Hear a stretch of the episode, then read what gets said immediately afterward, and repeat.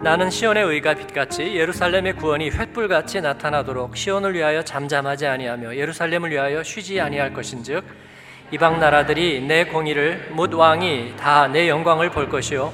너는 여호와의 입으로 정하실 새 이름으로 일컬음이 될 것이며 너는 또 여호와의 손에 아름다운 관 내 하나님의 손의 왕관이 될 것이라.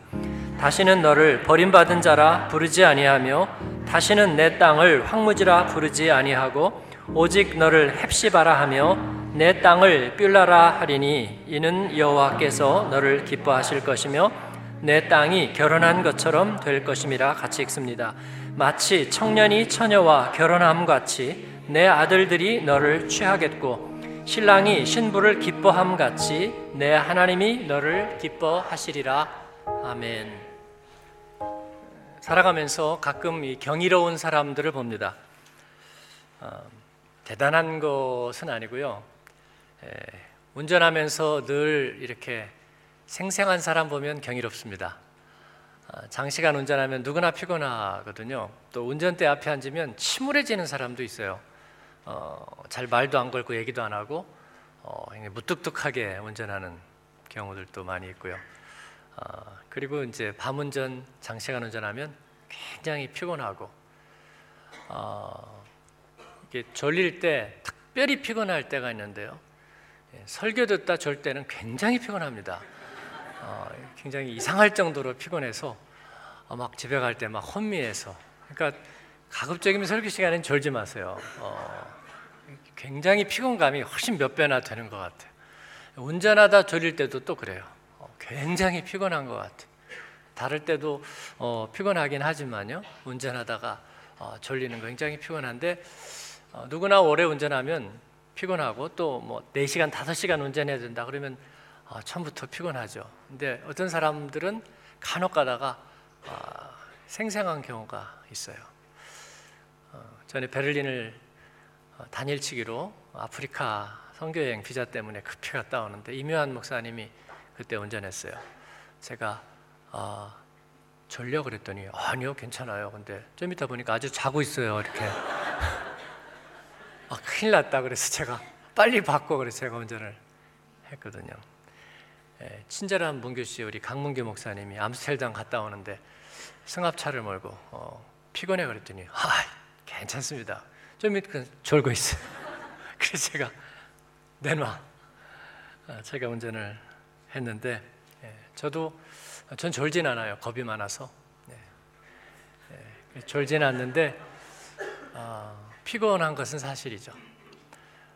가끔 안 좋은 분이 있어요. 저에게 가끔 오시는 한기, 한기, 한국의 한기채 목사님은 자기는 운전하면서 한 번도 전 적 없대요. 근데 실제로 어, 몇번 다니면서 이렇게 보니까 운전을 좋아하고요. 자기가 스스로 자청해서 아, 내가 할게요. 밥 먹고 났으니까 내가 한다고 하는데 진짜 안 좋아요. 운전대에서 말도 많고 어, 뭐 이렇게 뭐 미국 가서 한번 이렇게 하는데 그때 시카고에서 운전을 하는데 아, 뭐 많아요. 아, 내가 뭐 교수하다 안식월 와가지고 안식년 때 와서 저 뒤에 살았는데 아, 집주인이 좋고 또 뭐 저기로 산책길이 있고 또 저기는 좋은 학교가 있고 뭐 우리 아들이 가려다가 못 갔는데 어쨌든 뭐 좋은 학교고 막 계속 얘기를 하는 거예요. 예, 그리고 가보고 싶은 곳도 많고 예, 신기합니다. 예, 우리 나이인데도 어, 피곤해 보이지 않고 싱그러운 느낌을 줘요. 왜 그럴까요? 어, 한마디로 부지런하기 때문이다. 저는 그런 생각이 들어요. 어, 분명히 나이로 보거나 똑같은 컨디션에서 피곤할 텐데 예, 활력이 있다. 예, 뭔가 끊임없이 어떤 동기를 어, 찾아가는 그 부지런함이 있는 거죠. 어, 공동체가 어려움에 처하고 또 어, 직장이 어려움에 처할 때도 있습니다. 그때 최고 경영자나 관리자가 뭐 특단의 대책을 내거나 아니면 전망이 좋아지지 않는다고 해도 그러나 어, 그 멤버 중에 누군가가 어, 대단히 부지런하고 활기가 있다면 예, 공동체는 빛깔이 달라지는 경우도 우리가 종종 봅니다. 어, 사업이 안 돼서 정리를 할 때도 멋지게 정리하는 사람들이 있습니다. 예, 그런데 그렇게 나쁘지 않은데도 어, 빛깔만 조금 내리막길을 타도 굉장히 우울해지고 비관적이고 그리고 책임에 대한 전가가 있고 그런 경우들을 종종 봅니다. 하나님은 우리 세계의 CEO이고 우주의 경영자입니다. 하나님은 어떤 마인드로 경영하고 어떻게 다스릴까요? 먼저 하나님은 우리에게 자신은 부지런하다고 얘기합니다. 전망을 내기 전에 그는 부지런해서 하나님은 손과 발 그리고 하나님은 동사라고 얘기하는 것입니다. 그리고 하나님은 어, 신실한 부모이고 그리고 동반자입니다. 그래서 포기하는 법도 없습니다. 그리고 그는 대신 부채를 자신이 감당하고 그리고 옳고 그름을 판단하기 전에 먼저 손과 발이 움직이는 분이라 그렇게 얘기합니다. 여러분 누가 더 믿을 만합니까? 아, 문제가 생기면 원인 따져서 정죄하고 그리고 굉장히 비관적이고 얼굴이 무거워지는 사람에게 신뢰가 갑니까? 아니면 문제가 있을 때 그 문제를 찾아서 먼저 손과 발이 움직이고 그리고 그 안에 믿음과 신뢰를 갖고 있는 사람이 믿음직스럽습니까? 어, 저는 단연코 후자입니다. 우리가 이 세상을 살아가는 데 있어서 종교 철학자가 될 필요는 전혀 없습니다. 칸트나 해겔을 알아야 될 필요도 꼭 있는 것은 아닙니다. 우리는 신실한 존재, 그런 인격적인 관계 안에서 우리가 서로의 짐을 져주고 그리고 손과 발이 먼저 움직이는 그런 부지런하고 그리고 믿음직한 네트워크 안에 있다면 인생은 안전한 것입니다. 하나님은 자신이 그런 존재라 그렇게 얘기하고 있습니다. 제가 농촌에서 젊을 때 시골 목회할 때 농번기가 되면 예, 농촌 사람들은 부지런해져. 저희 교회 장로님은 새벽 4시면 예배당에 이미 나가 있어요.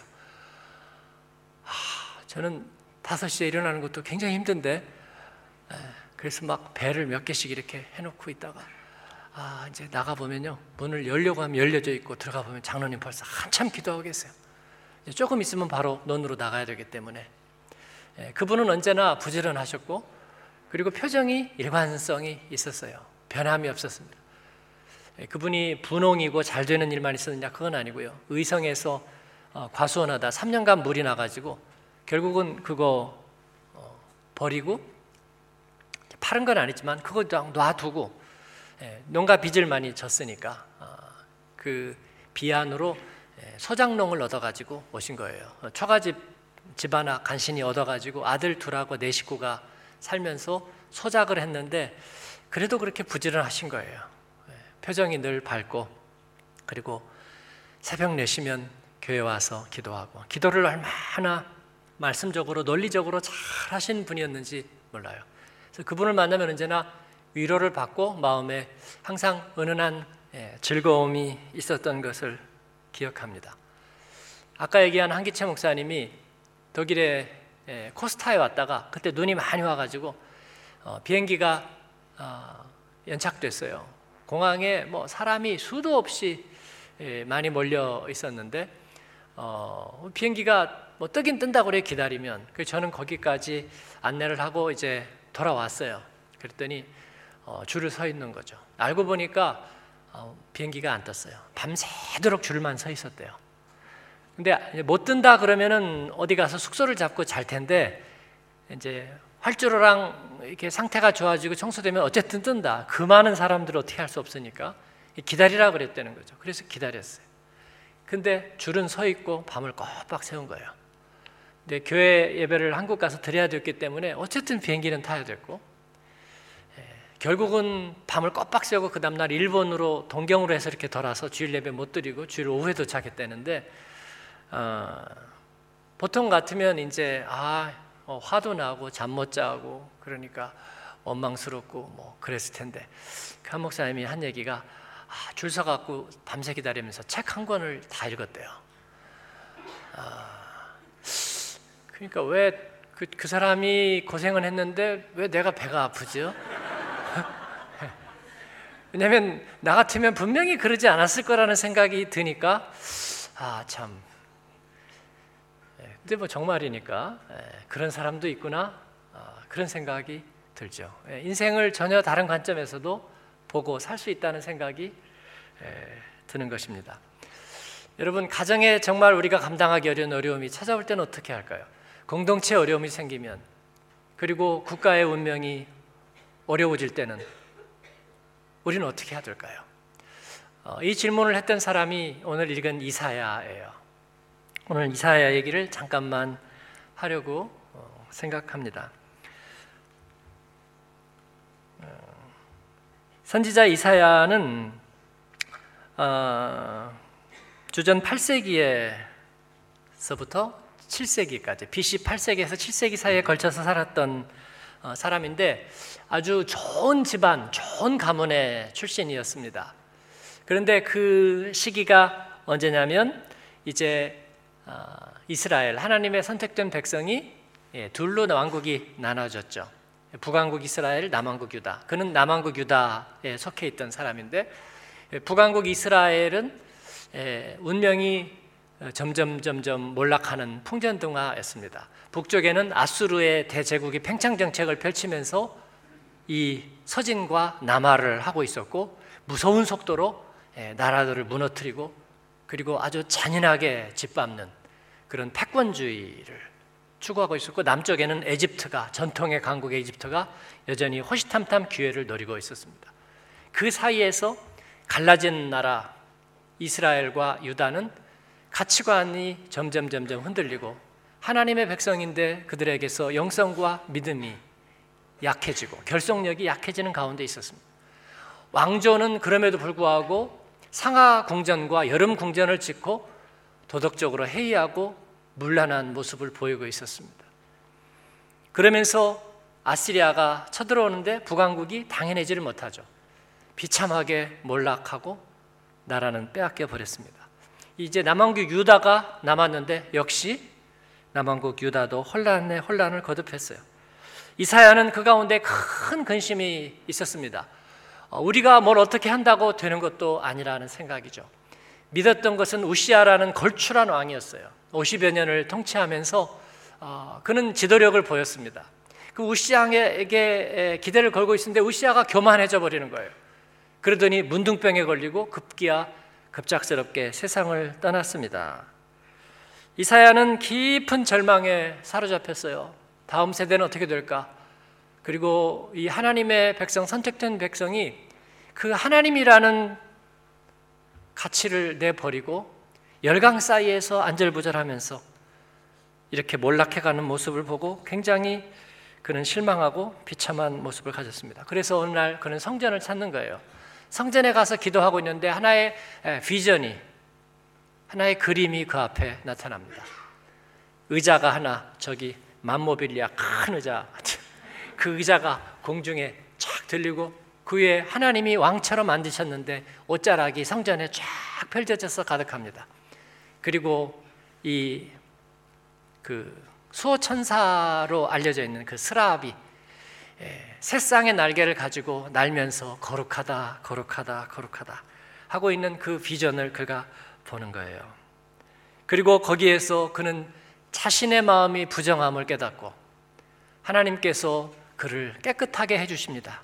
왜냐하면 그에게도 하나님은 하나의 비전과 희망을 보게 하기 위해서 메시지를 주시기 위해서 그를 이렇게 깨끗이 우리가 뭐 안구 정화한다 그런 얘기 있잖아요. 뭐뭘 제대로 볼 수 있기 위해서 하나님께서 이사야의 마음을 근심과 걱정으로 얼룩진 마음을 깨끗게 해주십니다.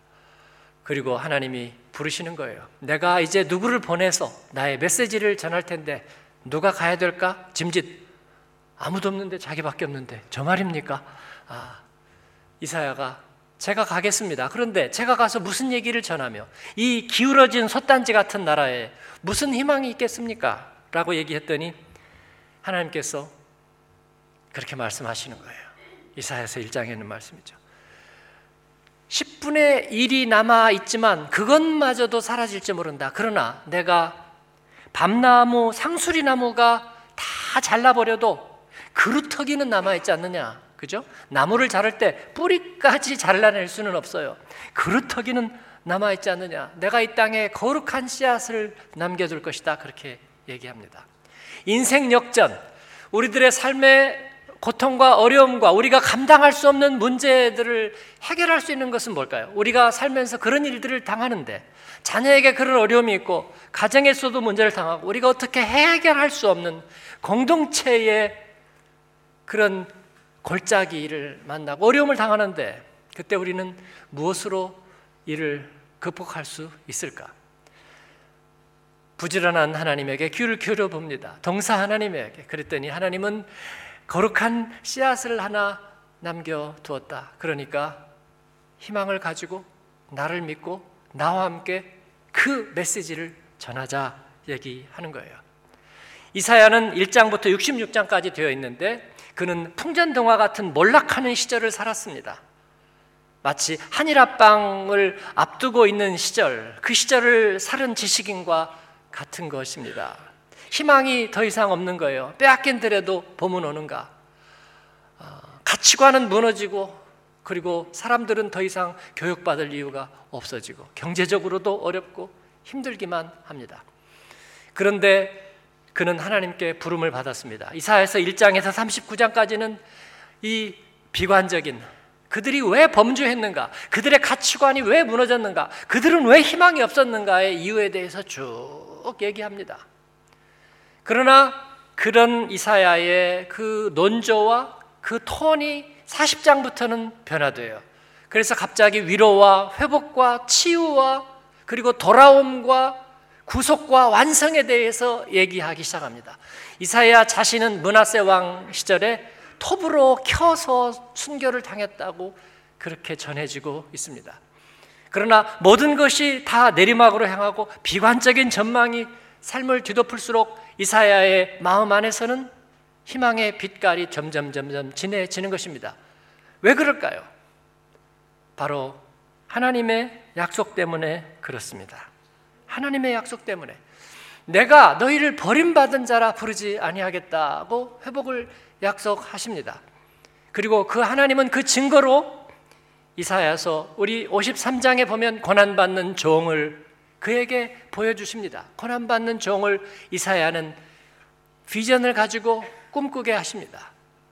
그는 그들의 모든 원인과 질병의 원인을 자기에게 스스로 떠넘겨서 전가시켜서 그가 대신 그 질병을 앓고 그리고 그 고통과 형벌을 당하고 거기에서 답을 주실 수 있는 분이다. 그렇게 말씀하고 있습니다. 고난받는 종. 우리는 그가 예수 그리스도의 모형이라고 그렇게 알고 있습니다. 채찍에 맞고 그리고 징계를 당함으로 우리의 질병을 대신 치유해 주시는 그런데 그분은 얼굴이 없는 것 같습니다. 말도 하지 않습니다. 변명하지 않아요. 그리고 다투지 않습니다. 그리고 고함을 치지도 않아요. 그냥 그 고통을 당해내면서 그는 그런 가운데 우리를 자기의 가슴 안에 품어 안고 손으로 우리들이 할 수 없는 일을 해내고 그 발로 우리가 갈 수 없는 길을 가는 것입니다. 그가 찢기고 상함은 그러나 가는 곳마다 치유를 일으킵니다. 마치 부지런하는 사람이 기울어져 가는 회사에서 보는 사람마다 희망을 줄 수 있는 것과 같습니다. 집안이 어려워지고 그리고 경제가 어려워져서 이제 갈 데도 없는 가족이 어떻게 할까 있는데 그러나 그 중에 한 명이 갑자기 희망 섞인 얘기를 하고 괜찮아요. 우리가 할 수 있잖아요. 학교는 나중에 다니면 돼요. 그래서 갑자기 서로 얼싸안고 우리가 희망이 있구나 하는 것과 같은 것입니다. 여러분, 인생 문제의 해답은 그것입니다. 우리에게는 우리의 문제를 알고 계시는 하나님이 계시다는 것입니다. 그 하나님은 어떠한 경우에도 너희를 버림받은 자라 부르지 않겠다고 얘기하는 거예요. 마치 모든 것을 감당하겠다는 아버지와 같습니다.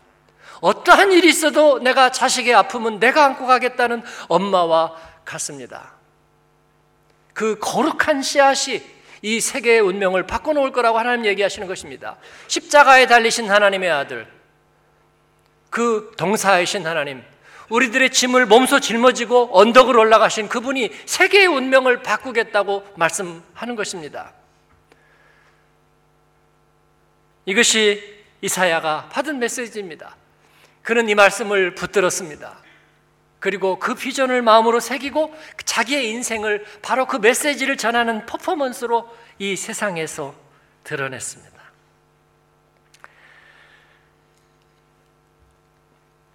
이사야의 그 삶의 전기를 생각하면서 예, 우리들의 삶의 이야기를 생각합니다.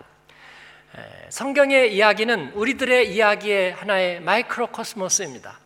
그 이야기 안에는 저와 여러분의 이야기가 숨어 있고 그 이야기 안에는 우리들의 삶의 이야기의 열쇠가 아, 디코딩의 열쇠가 숨어 있는 것이죠. 우리의 인생을 해결하고 또 우리의 인생의 길을 인도하고 우리를 우리가 풀 수 없는 어려움에서 인도하고 해결해 줄 수 있는 키는 그 열쇠는 어디에 있을까? 우리는 예수 그리스도가 대답입니다. 그렇게 고백하는 것입니다.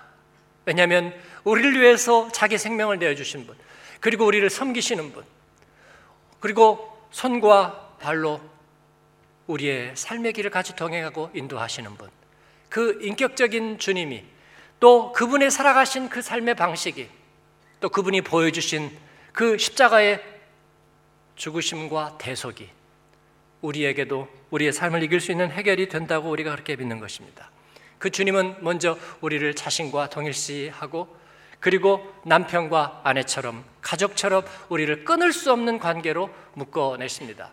그래서 너를 더 이상 버림받은 자라 부르지 않고 너를 헵시바라 나의 기쁨이라 그렇게 부르겠다고 말씀하십니다. 그리고 내 영토를 뷸라라 부르겠다. 이는 아내입니다. 결혼한 여자입니다. 그렇게 부르겠다 말씀 하시는 것입니다. 이것은 낙천적인 전망을 얘기하는 것이 아니라 약속입니다. 모든 대가를 지불하겠다는 신실하고 책임 있는 약속입니다. 부모는 자녀가 어려울수록 부모됨을 더 느끼게 됩니다. 그리고 자신을 내어 주고 또 자신을 희생할 때에 비로소 부모됨을 경험하게 되고 깨닫게 되는 것입니다. 그리고 거기에서 하나가 되는 결속을 경험하게 됩니다. 하나님은 우리에게 우리가 하나님과 끊을 수 없는 관계 속에 있다는 것을 보장해주고 확신시켜 주십니다. 그리고 이 동사는 여러분 성취형 동사입니다. 저는 이것을 성령의 동사라고 부릅니다. 하나님이 우리에게 약속하신 것. 이 미아리아에서 점장이들이 얘기하는 건 달라요. 미아리에 가도 점장이들이 어, 물론 혼돈이지만 음? 네, 정성이 부족하구만.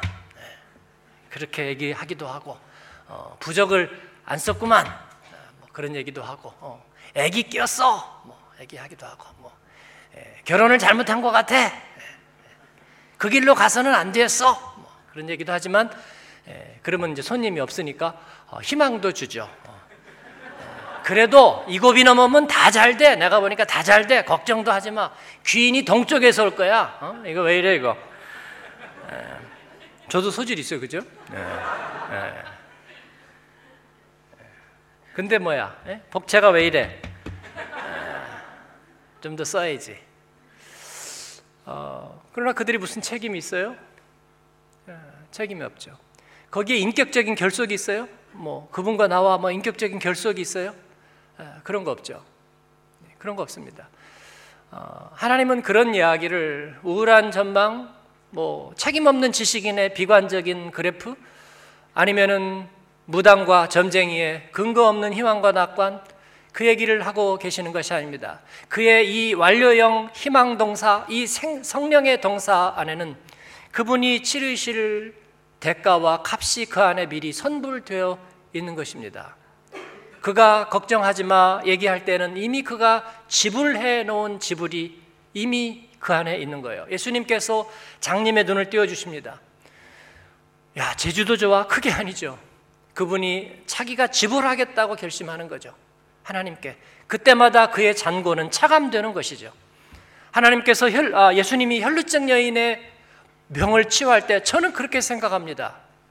그의 안에서 대가가 지불되고 있는 거라 그렇게 생각합니다. 그래서 예수님이 다 이루었다고 마지막에 얘기하는 것은요, 어, game over, 뭐 그런 뜻이 아니고요.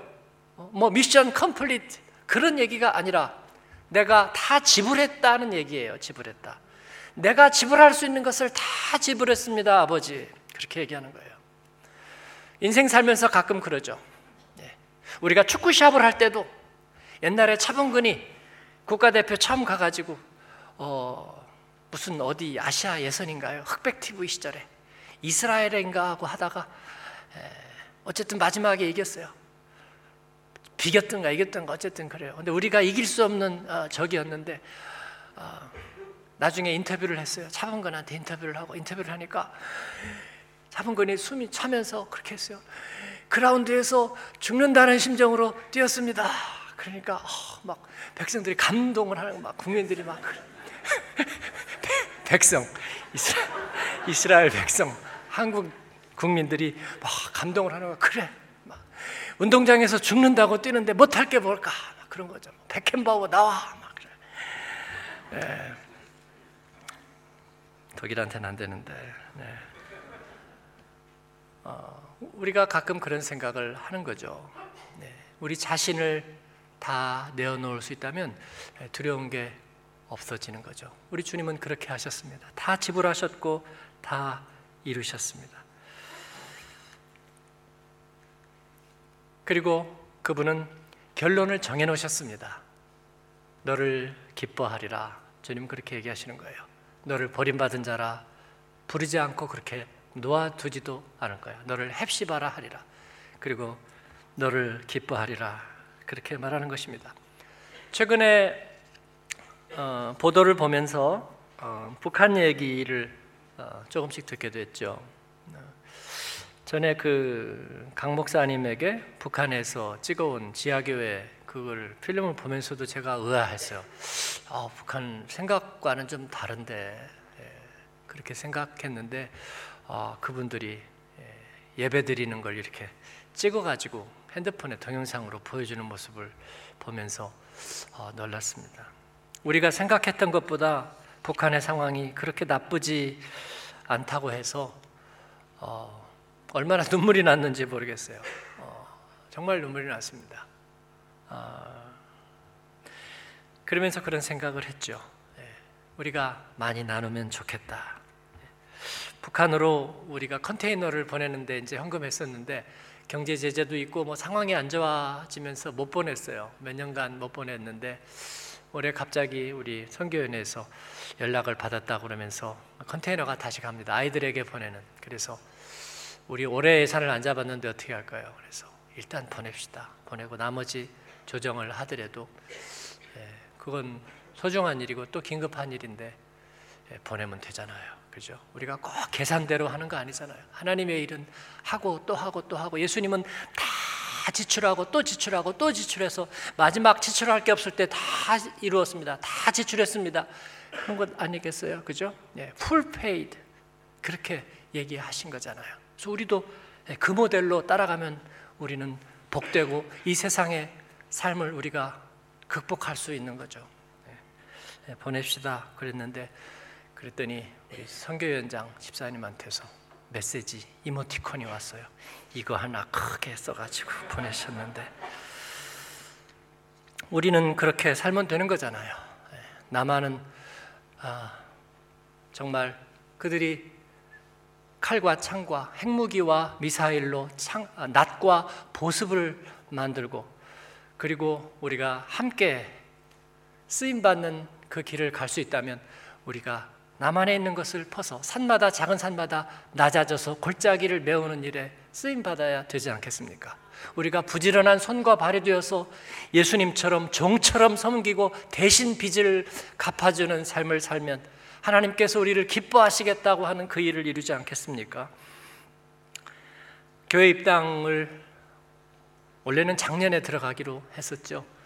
어, 그런데 허가 문제 여러 가지 일들 어, 걸리면서 공사가 어, 잘 이루어지지 않았고 올해로 어, 미뤄졌습니다. 5월 27일 예정했다가 날씨가 계속 좋지 않고 또 여러 가지 공사적인 연인 또 관공서의 일들 그래서 지금 6월 17일로 미뤄졌습니다. 그런데 어, 그것도 어려울지 모른다는 생각을 하고 있어요. 지금 공사는 어, 많이 진척이 되어 있지만 그러나 마지막까지는 조금 미룰지 모르겠어요. 어, 우리 헌신하고 섬기는 분들이 그 때문에 마음고생을 하고 있는 것처럼 보였습니다. 그러나 괜찮습니다. 최선을 다해서 우리가 여기까지 왔고 하나님 앞에서 예, 하나님의 일을 하기 위해서 우리가 일을 했습니다. 집 하나 짓고 한국교회 공동체가 자기들끼리 있을 집 하나 짓기 위한 것은 아니죠. 우리가 어, 열방의 플랫폼 그리고 디아스포라의 꿈, 또 우리 다음 세대에게 디아스포라에게 생명을 전달하는 전달자로 쓰임 받기 위해서 우리가 아, 생각했던 프로젝트죠. 그래서 우리가 기도로 시작했고 기도로 오늘 여기까지 온 거죠. 그러니까 괜찮죠. 어, 작년에 67만 어, 유로가 모자란다 그 얘기를 어, 해서 그런가 처음에는 46만 유로인가 그랬어요. 근데 며칠 있다 와서 계산이 잘못된 것 같은데 67만 유로예요. 어, 제 얘기하시는 거 들으니까 제가 그때 별로 안 놀랐다고 그래요. 근데 속으로 굉장히 놀랐죠. 굉장히 놀랐는데 어, 그래도 어떡하겠어요? 여러분 어, 차식이 대학 시험 봤는데 떨어졌어요. 그럼 어떡하겠어요? 그럴 거예요? 어, 야, 너도 참 인생 안 풀리고 나도 그렇고 우리 어, 우리는 좀 어려운 것 같다. 그런 얘기 하겠어요? 그러면 안 되죠.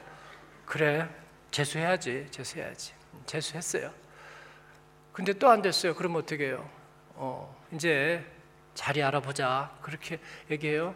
어, 아빠 나 한 번만 더 할게요. 그러면 그래야지, 네, 그래야지, 네, 해야지, 괜찮아, 해야지. 그래서 대학 가서 등록금 보내놨더니 또 어떻게 해요? 연수 갈래요. 연수? 그래 가야지. 스펙 있어야 취직되지. 가야지. 그 연수 갔더니 뭐라 그래요? 어, 온 김에 여기서 유학하고 싶어요. 어, 장학금은 그런 건 없대요. 그래? 어. 뭐 해야지. 해야지 어떡하겠니? 예? 내가 내가 그냥 신정구도 신고 다니면 돼. 아, 그렇게 하지 않겠어요? 야, 자식이 하나 있는 게 왼수다. 포장마차 가서 날마다 그렇게 해요? 아, 그럴 수 없잖아요. 오히려 그럴수록 부모된 기쁨이 있는 거죠. 네.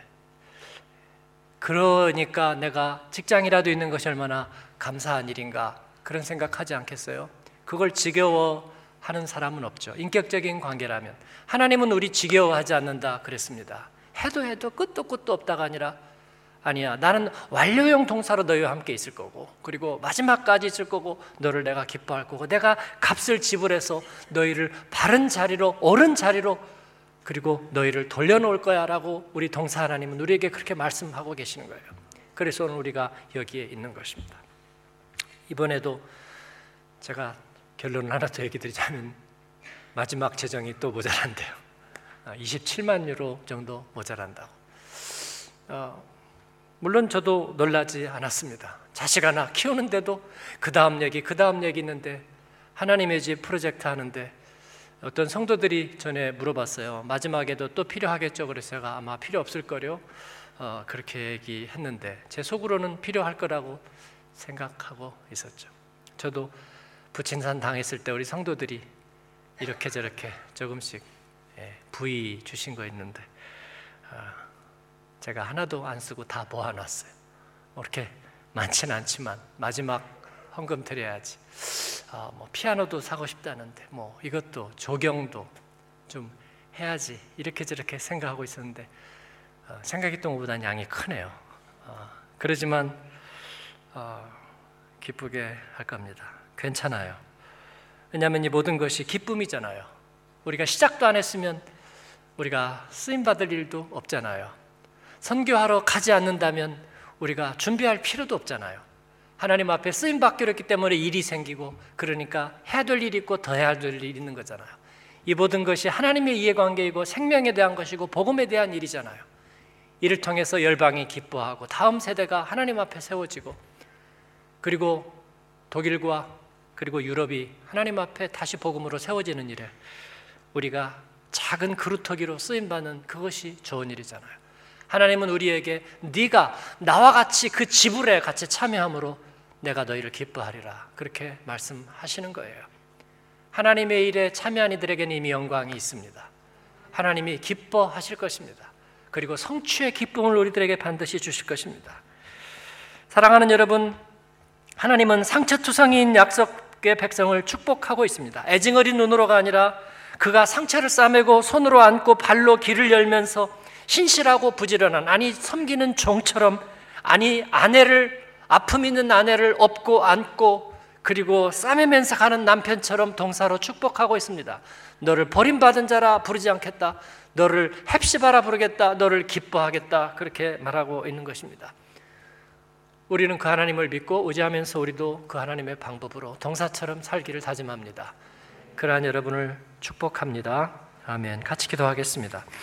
하나님 앞에 우리의 마음을 드리면서 기도하십시다. 주님, 주님 고맙습니다. 우리를 헵시바라 부르시고 나의 기쁨이라 불러주시고 그리고 나의 사랑하는 자라 불러주시니 감사합니다. 주님이 우리를 위해서 대가를 지불하시니 감사합니다. 우리에게 거룩한 씨앗을 주셔서 우리로 포기하지 않게 하시니 감사합니다. 하나님께서 우리를 통해서 받을 영광으로 주님이 기뻐하시겠다 말씀하시니 감사합니다. 나와 내 집이 그렇게 설 것입니다. 우리에게 믿음의 일터를 주셔서 하나님 앞에 쓰임 받게 하신 것을 감사합니다. 우리들의 있는 고통과 눈물의 스토리들을 하나님 앞에서 간증의 스토리로 바꾸어 올리겠습니다. 하나님 우리에게 기름이 떨어지지 않게 도와주시고 우리가 믿음을 잃지 않도록 도와주시고 이 땅에 거룩한 그루터기로 살게 도와주옵소서 응답하며 기도하겠습니다. 은혜로우신 아버지 하나님 감사합니다. 오늘 또 우리가 주님 앞에 있게 주님 인도하여 주시고 함께하여 주신 하나님을 찬양합니다. 내가 너를 헵시바라 하리라 말씀하십니다. 세상이 등을 돌리고 세상이 어두워져 갈 때에도 아버지 하나님 우리를 위로하시고 새롭게 하신 하나님 보라 내가 새 일을 행하리라 말씀하신 하나님 마침내 나타내리라. 우리 주님은 그 일을 다 이루셨다 말씀하십니다. 하나님 우리도 섬기고 섬기고 섬기고 섬기며 주님과 함께 그 길을 가기를 간절히 간절히 바라고 원합니다. 하나님 축복해 주시고 하나님 인도해 주옵소서. 주님의 사람들을 축복하시고 믿음의 가정들을 힘주시고 하나님 우리 자녀들로 인한 아픔과 눈물들을 주님 씻겨 주시고 하나님 어두운 전망과 이곳이냐 저곳이냐 이 길이냐 저 길이냐 망설임과 갈등과 선택의 교차로에 있는 이들에게 하나님 우리 주님의 길과 방법과 우리 주님의 마음을 알게 하사 두려움 없이 길을 가게 도와주시고 주님의 기뻐하는 그 길 위에 서게 인도해 주옵소서. 우리 남북 아버지 민족을 축복해 주시고 아버지 하나님 그 마지막 분단의 땅이 우리 주님 안에서 주님이 지불하시는 대가로 하나님 새롭게 되는 은혜의 날들을 허락하여 주옵소서. 우리 아버지 감사합니다. 영광을 드립니다. 예수님의 이름으로 기도합니다. 아멘.